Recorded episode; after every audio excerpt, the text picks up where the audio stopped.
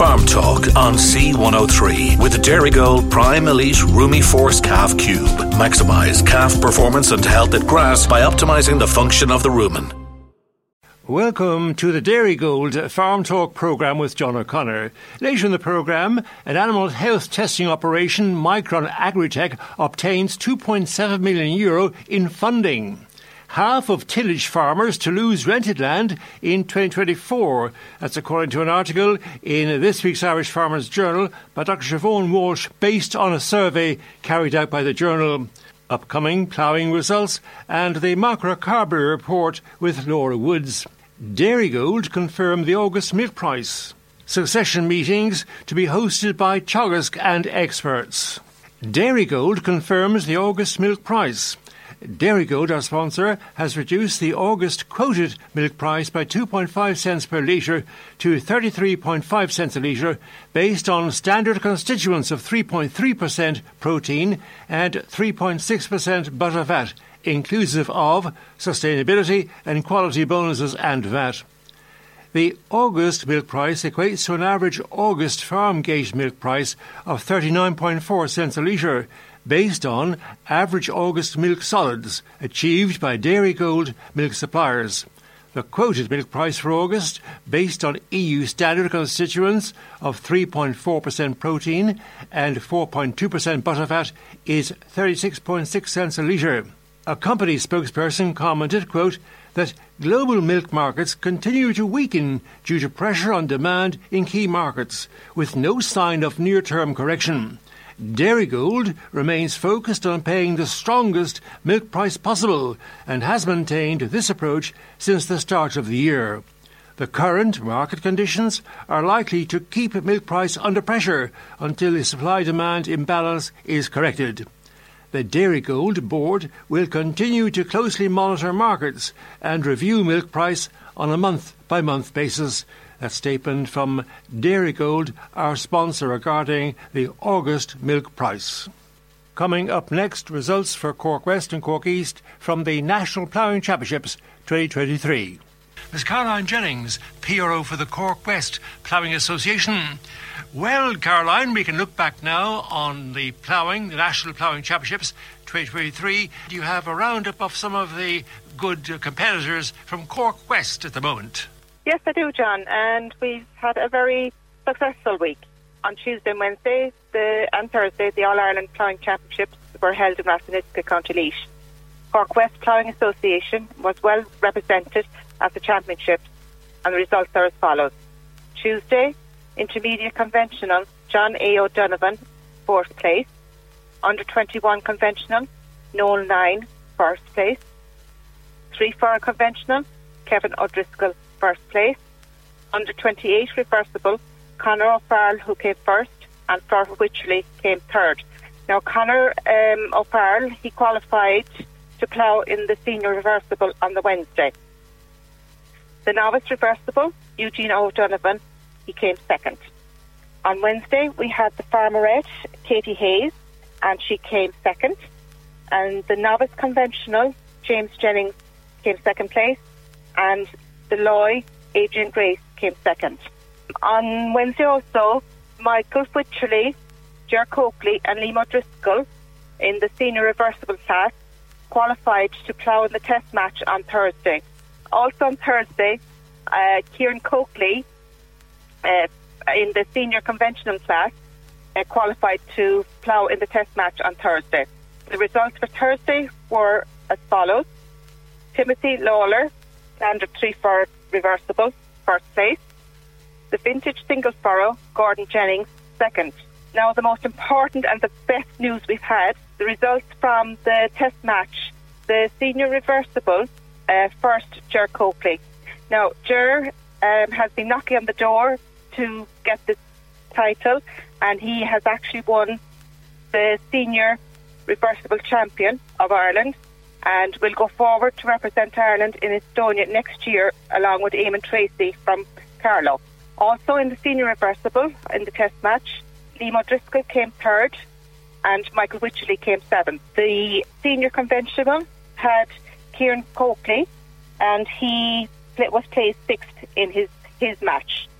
Now, that is the result from the ploughing, but I also have something kind of connected with ploughing as such on another subject. Coming Tuesday, the 26th of September, the IFA, uh, in association with Cork West Ploughing Association and West Cork Vintage Ploughing and Threshing Association, are hosting an evening of memories called Farming Through the Years.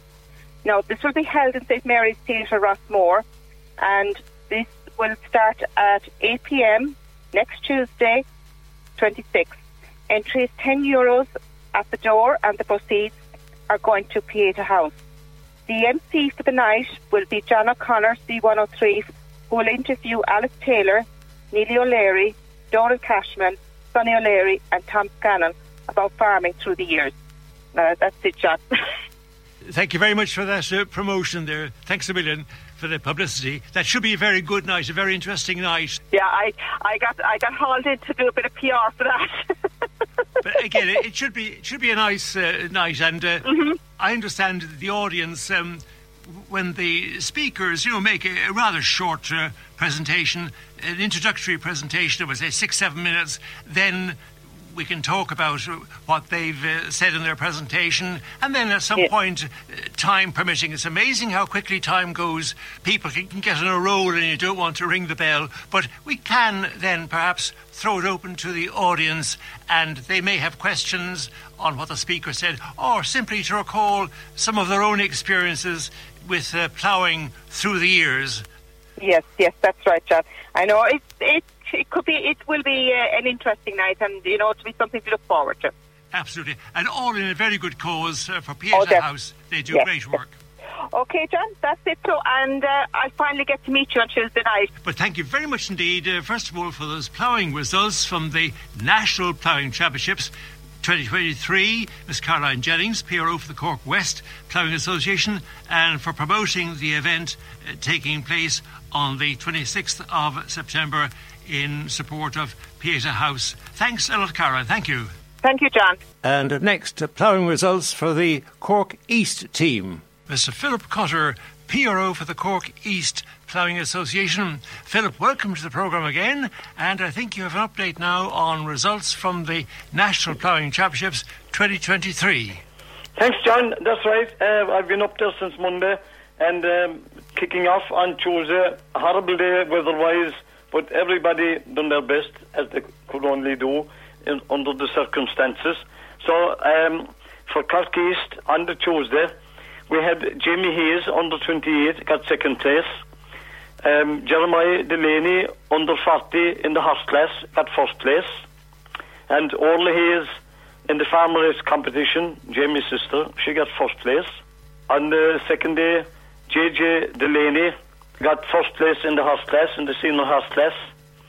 William Mulcahy got third place in the Macra, and uh, Trevor Fleming got fourth place in the single furrow competition, and Phelim Cotter got fifth place in the hydraulic, vintage hydraulic mounted, hydraulic class. Under the conditions, I think we were very happy with the results. Um, the conditions on Tuesday were pretty difficult, but everybody um, bared the, the, brunt of the weather and did their best, and um, that's that's our results from Cork East. But um, oh, we we had um, competitors who just didn't get going on the day, but that's the way it is, and these things happen. So overall, John, it's, uh, it's, we're, we're happy with the results, and we'll live to fight another day, hopefully was there a Queen of the Plough uh, elected or awarded? Well, the, the, the actual farmeress was our girl, Orla Hayes, and if you want to call her the Queen of the Plough, that's that's the position. She got first in the farmeress. So Orla Hayes from Kilbrin. So congratulations to Orla to Hayes. Orla, and her brother Jamie got second in the under 28. I hope I didn't leave out anybody. I could have missed out on somebody, and as you can hear, my voice is nearly gone.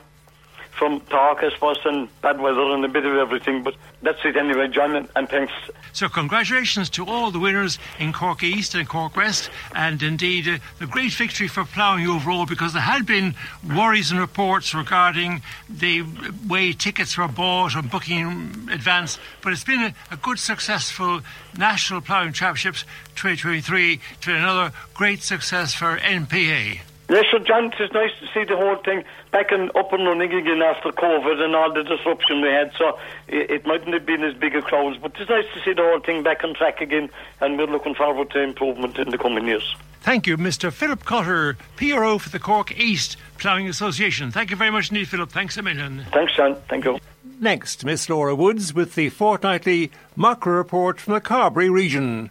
Hello, my name is Laura, and following the summer break, I'm back to you with the Carbery Macra news.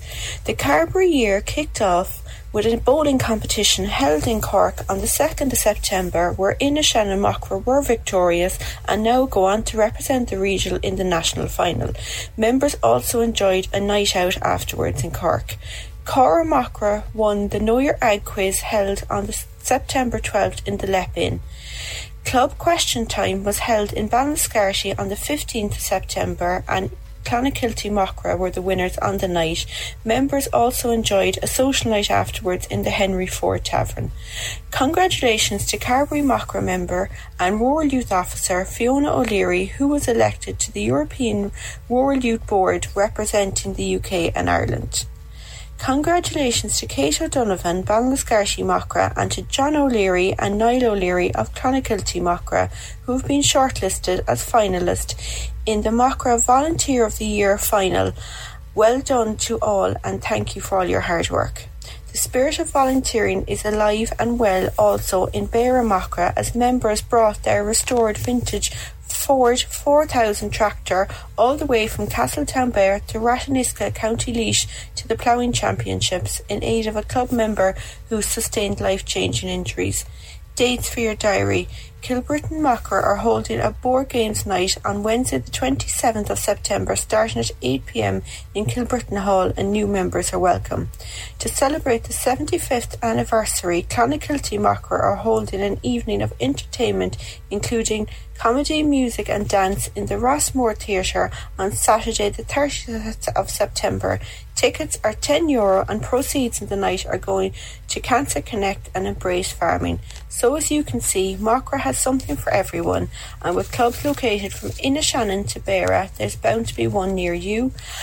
So if you are between the ages 17 and 35 and would like some more information, please contact us on our social media pages on TikTok, Instagram and Facebook. Thank you. And thank you, Laura, for your fortnightly report from the Carbery Macra region. Joining us on the Dairygold uh, Farm Talk programme, Dr. Siobhan Walsh, tillage editor with the Irish Farmers Journal. Siobhan, first of all, welcome to the programme. Now, in Thanks, the John. You're very welcome, Siobhan. Now, in the journal this week, that's Saturday, 23rd of September, 2023, yeah. your article half of tillage farmers to lose rented land in 2024. What's the background to that headline and your story? Yeah, John. So we carried out a survey with tillage farmers this week. Um, about 157 um, farmers took part, and all of them fairly specialised in tillage, with some with a with a bit of livestock on their farms as well.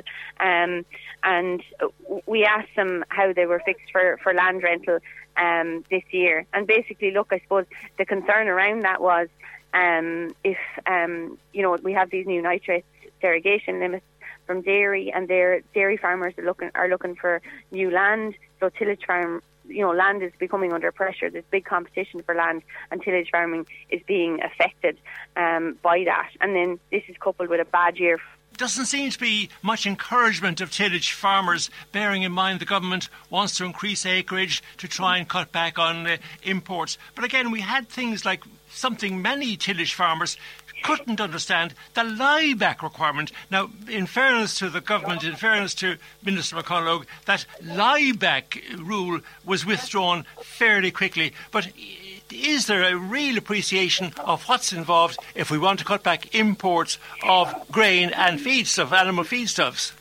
Yeah, look, John. Like the the government, the government's aim is to increase tillage area and to reduce our dependence on on grain imports. But it, you know, things that are being done then are having the opposite effect. That you know that lie back had a serious effect on the amount of, of those forage crops that were grown for livestock. Um, uh, you know, I'm talking to the seed industry, and, and they said that their sales were, were severely back. Um, and you know, so we had good cooperation between livestock and tillage farms and that cooperation then this year was scuppered because of those rules. Now, some people did go in and plant after the rule was fixed. We had missed a window, and we now have a situation where the crops gone in and, and aren't as good as they should have been. So there's a lot of things like that that the government could do to just make life a little bit easier on tillage farms. We have an ACRES scheme there there as well for forage crops, where the crops um, can't be grazed until the 1st of January, and that's too late.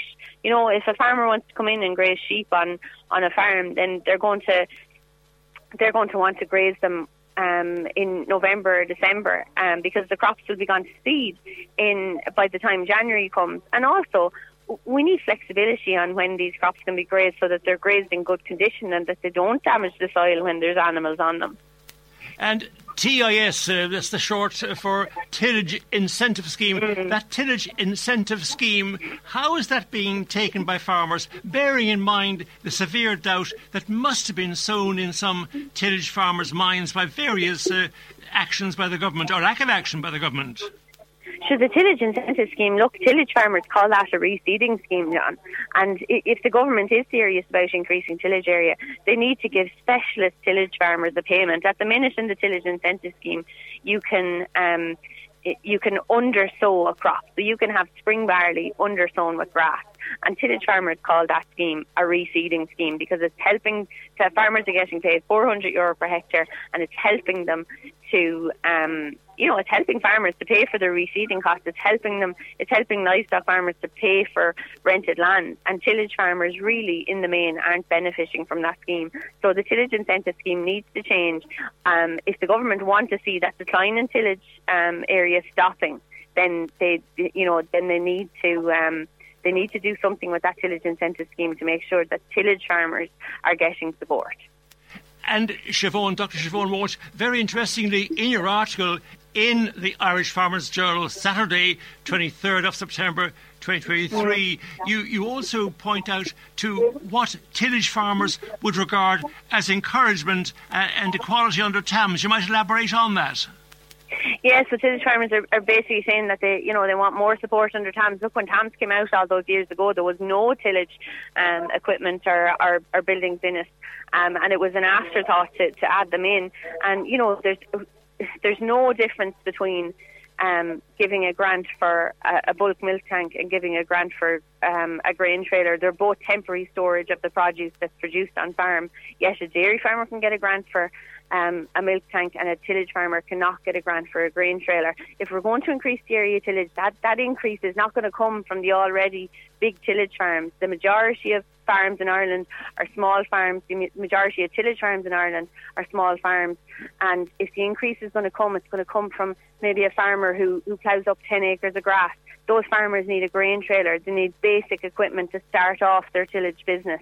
And at the minute in TAMS, that that support isn't there. If I'm a livestock farmer, I can get a milking parlour, I can get my sheep fencing or whatever, I can set up a farm. But at the minute, tillage farmers can't do that under TAMS the gist of your article in Irish Farmers Journal, Saturday, 23rd of September 2023, page 12 news. To sum up then, regarding people losing land, you point out, and to quote, a total of 39% of the respondents said they'd lost land in 2023, and 76% yeah. of those said they'd lost land to dairy farmers. Yeah. So, and that just that just shows, John, that the nitrates is having an impact. And look, I don't want to divide here between dairy and tillage farms. This is the unintended consequences of those nitrates rules. The rules from the Department of Agriculture have driven these dairy farmers to go get more land. Um, so we don't want a, a, situation where, where you know tillage and dairy farmers aren't getting along. This is un- unintended con- consequences of poor, poorly thought out regulations. And, and in that survey, you know, 16% already ahead of the winter planting season, 16% of people said they had already lost land ahead of putting in winter cereals. Another 16% said they expect to lose land before they put in their winter cereals. And then in total, 50, more than 50% think they'll lose land in 2024. So a bleak picture, say the least, there on in tillage at the minute. Thank you very much indeed. Dr. Siobhan Walsh, tillage editor, Irish Farmers Journal. Thank you for your valuable time and for clarifying the problems, or at least some of the problems facing tillage farmers, and indeed making it seem very difficult for the government to fulfil their increase in tillage area in Ireland by 52,000 hectares by 2030. Obviously, there'll have to be a very serious rethink if you want to keep that a goal. Thank you, Siobhan, very much indeed. Thank you, Dr. Walsh. Thanks a million. Thanks, John. Micron Agritech have recently received 2.7 million euro in funding to help transform animal health with their rapid AI artificial intelligence powered testing. CEO and co-founder of Micron Agritech is Mr. Daniel Izquierdo Hijazi. Welcome to the program, Daniel. So my name is Daniel Izquierdo Hijazi, uh, and I'm the CEO at Micron Agritech. So Micron Agritech is a spin-out of TU Dublin, uh, University in Dublin, and uh, we began by looking at the issue of resistance to medication in farm animals. Um, and what we've developed is a simple-to-use test uh, that can be done with a mobile phone to test animals for worms. Um, so you can test the animals for worms and get instant results through an artificial intelligence model uh, that lets you know whether your animals are infected with parasites, what type of parasites are present, and the burden level of infection, all within minutes. Number one, I presume you have a website, and I would imagine that the best contact might be to inquire about your products and service through their local veterinarian surgeon. Exactly.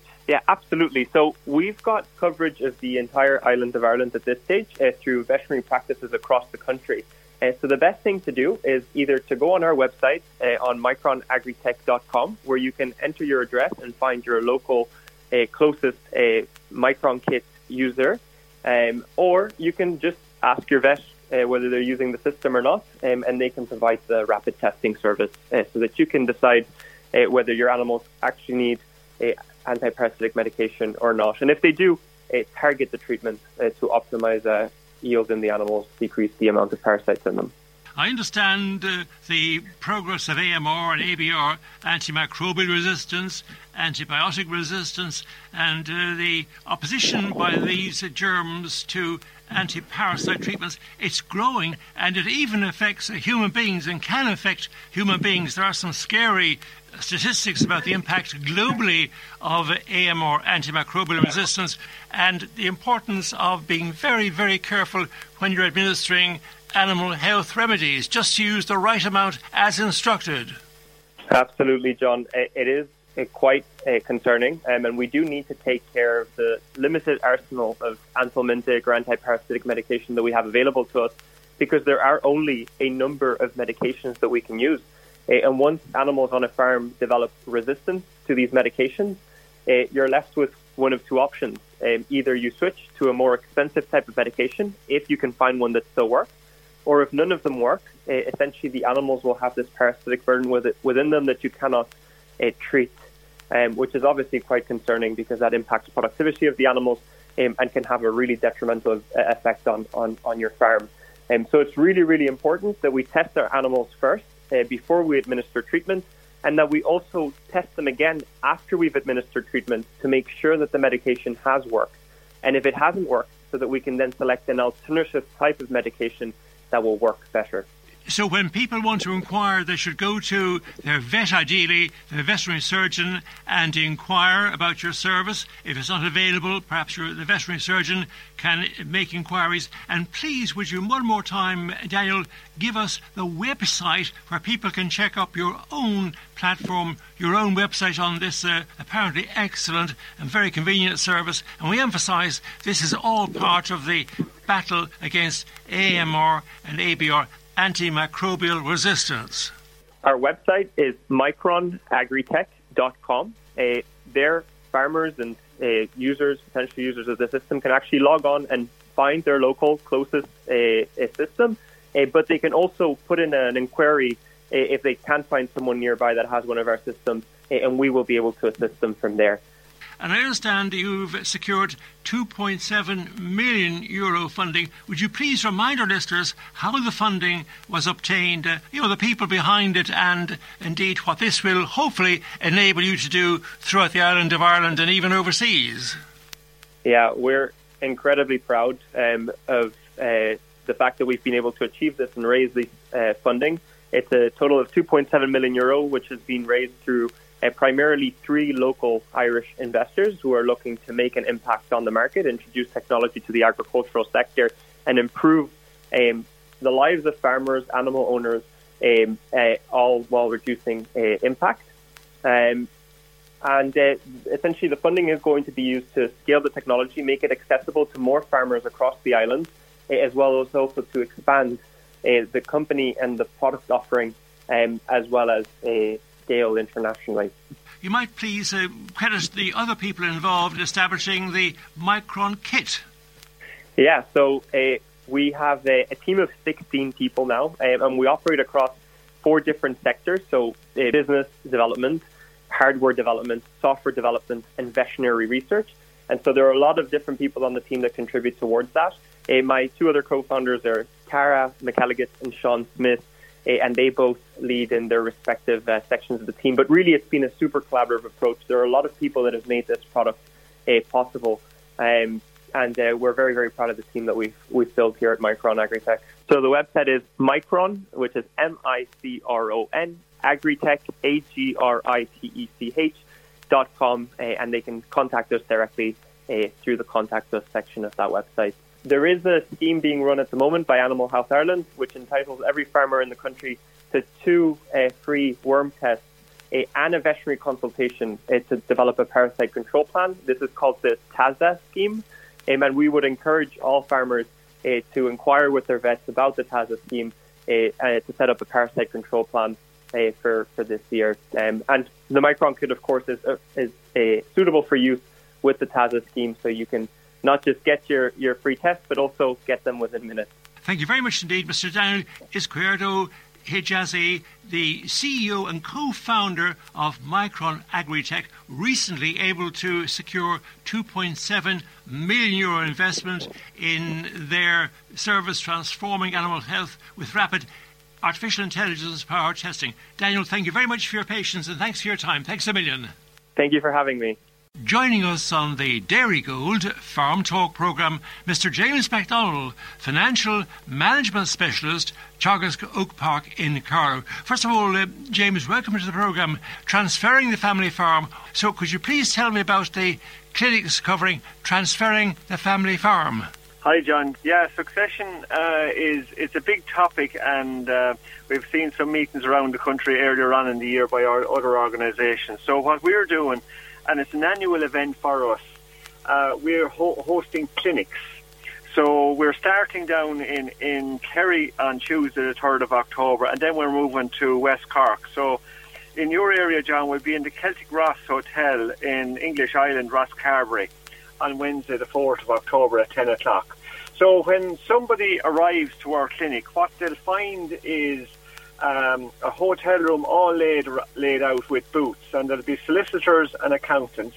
There will be a mediator, citizens information, the Department of Agriculture Collaborative Farming section, and numerous Teagasc experts, say on education or forestry or farm management, and you know somebody like me that works in the area of farm succession. So the day will run, I suppose, for maybe three to four hours It'll start off with a short talk on farm succession. It's to tee up the attendees and the types of questions that they can ask the different experts in the room. And that'll take possibly 30, maybe 35 minutes of a short talk.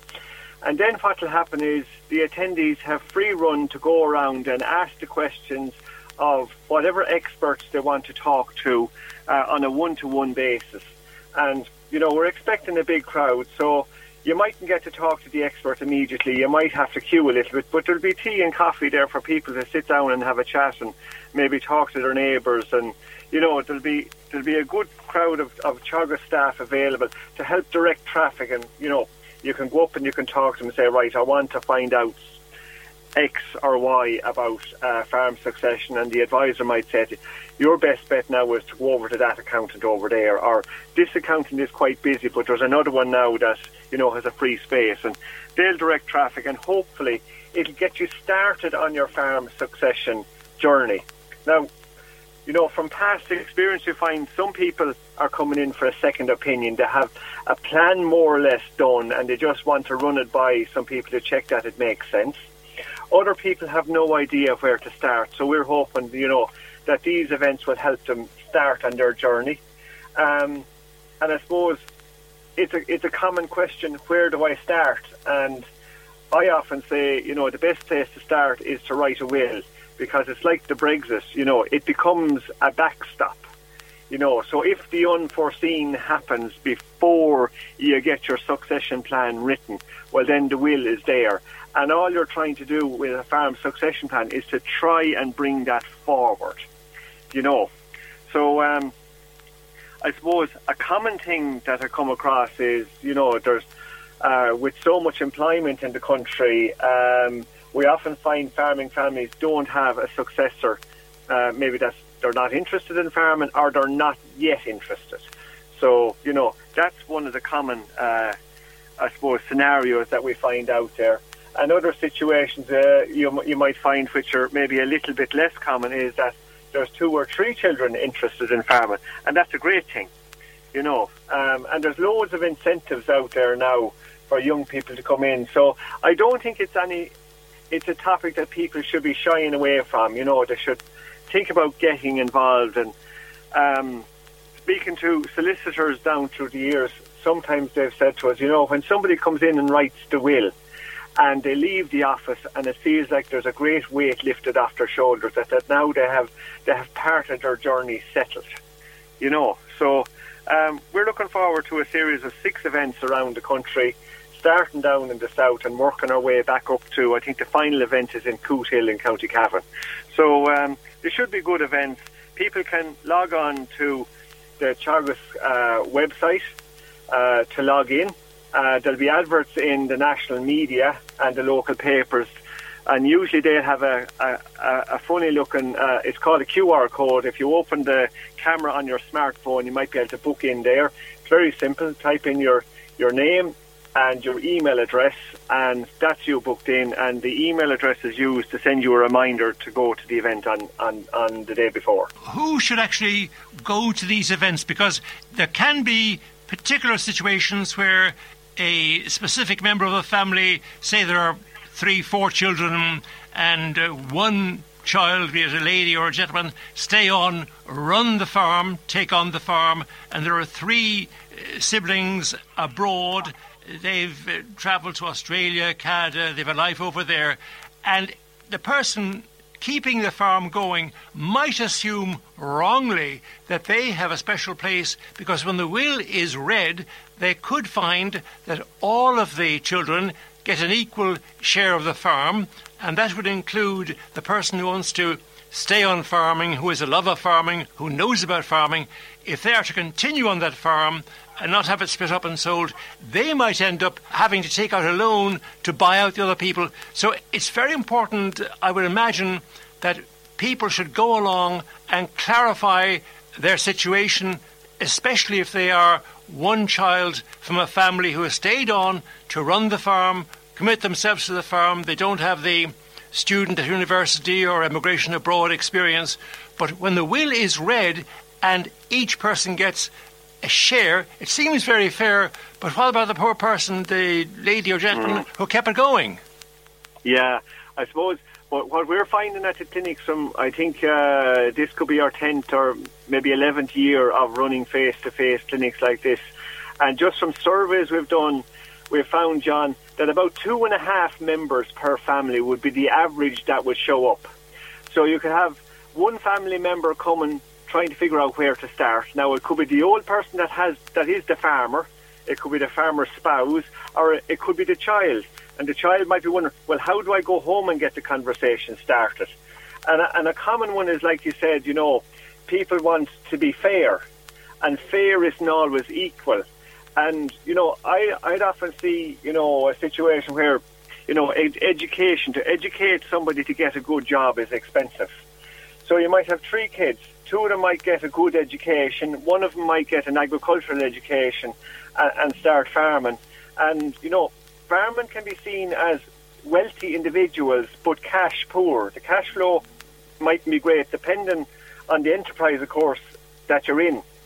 You know, dairy farming tends to be better than, than dry stock farming. Um, so if another child is not interested in the farming and they get an education paid for themselves, well, they might have a good monthly wage and over their lifetime they could build wealth and they could end up being in a much better situation than the person that gets the farm even though they, they start off wealthy. So trying to be fair and equal is very difficult because the only way to do that is to sell sell everything and divide it. Um, so to to so equal is not not probably you know the right answer in the majority of cases. It's to try and be fair. What's a good way to set up each of each of the children?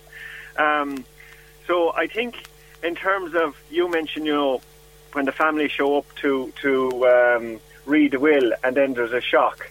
Um, that's not the situation that we'd like to see happen. Good communication, a plan put in place that everybody knows what's happening. Maybe bringing forward the transfer of the farm that is not done by will. That's the way government policy is set up. So it's to try and get young people into farming early. But I suppose for the parents, oftentimes it depends, you know, what kind of an income will they have post handing over the farm and sometimes, you know, there, there may not be a great pension, so they might want some income from the farm. And in that case, it might be a, a partnership with a young person, um, you know, or, or there might be some other angles. Sometimes parents want to, you know, hand over the farm to their children while they're alive, even though the children might be ready to farm. They might lease it back to the parents for them to continue farming, and there's a small little bit of tax to be paid if you if you do that. Um, the thing about it is, if you plan on time, you can minimise the taxes. Towards, you never know when somebody is going to die. So the date of death is often the date of benefit, and there could be much bigger taxes to be paid in a will situation rather than a lifetime transfer. So I suppose it takes an awful lot of time to go around if you, if you come up with a, a, a plan after having a family conversation then you go to your accountant and you figure out, right, how much tax is due. If there's very little tax due, you can go to the solicitor and do the transfer. But if there's a lot of tax due, you have to tweak the plan and see how do you minimise the cost of actually uh, completing the plan. Because the last thing you want to have, a parent wants to have happen, is that a child has that's in, that's getting the gift of the farm has to sell some lands to cover the cost of the taxes. So once it's signed up, then uh, and the transfers are agreed, you can't take it back. So you need to get everything right first time round. So, you know, um, and there are other things that parents will be concerned around.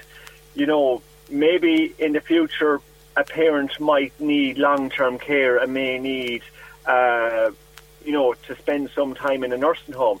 And then you're looking at the fair deal scheme, and there's a five year look back. So, you know, you, that can put enormous financial pressure on the person that receives the farm down the road. So, you know, that's one angle. The pensions is another angle. So, like at these events, we'll have citizens information who can provide, you know, guidance on, on those particular schemes. So it's very tricky. And the point of the clinics really is to have all of the experts in the room. So you might go talking to the solicitor and he might say something. He might say, go across there to an accountant and ask the accountant a question. And then the accountant might uh, say to you, well, what kind of a pension pot have you got? And, you know, maybe you had worked for part of your life. So then you go to Citizens Information and they will explain to you how to go and find out what kind of a pension that you're entitled to when you do reach retirement age. So, you know, having the experts in the room shortens the distance because your solicitor might be in one town and your, your accountant might be in another town and the Teagasc office might be in, in a third town. So it reduces the the um, the amount of, of steps you need to take or, or the time involved.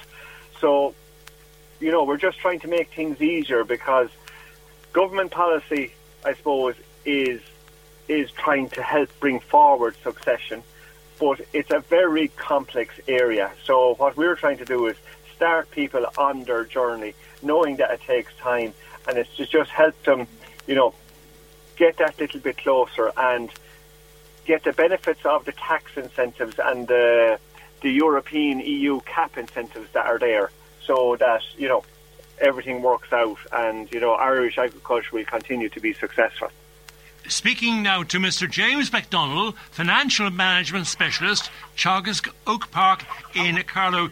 If there was one piece of information, James, you had to give for people who have done absolutely nothing, they've worried about it, they've tossed and turned at night, they've tried to take care of it. But I, from what you've said, I understand a very good first step might be go and make a will, and that could be a starting point for further, more detailed, finer negotiations.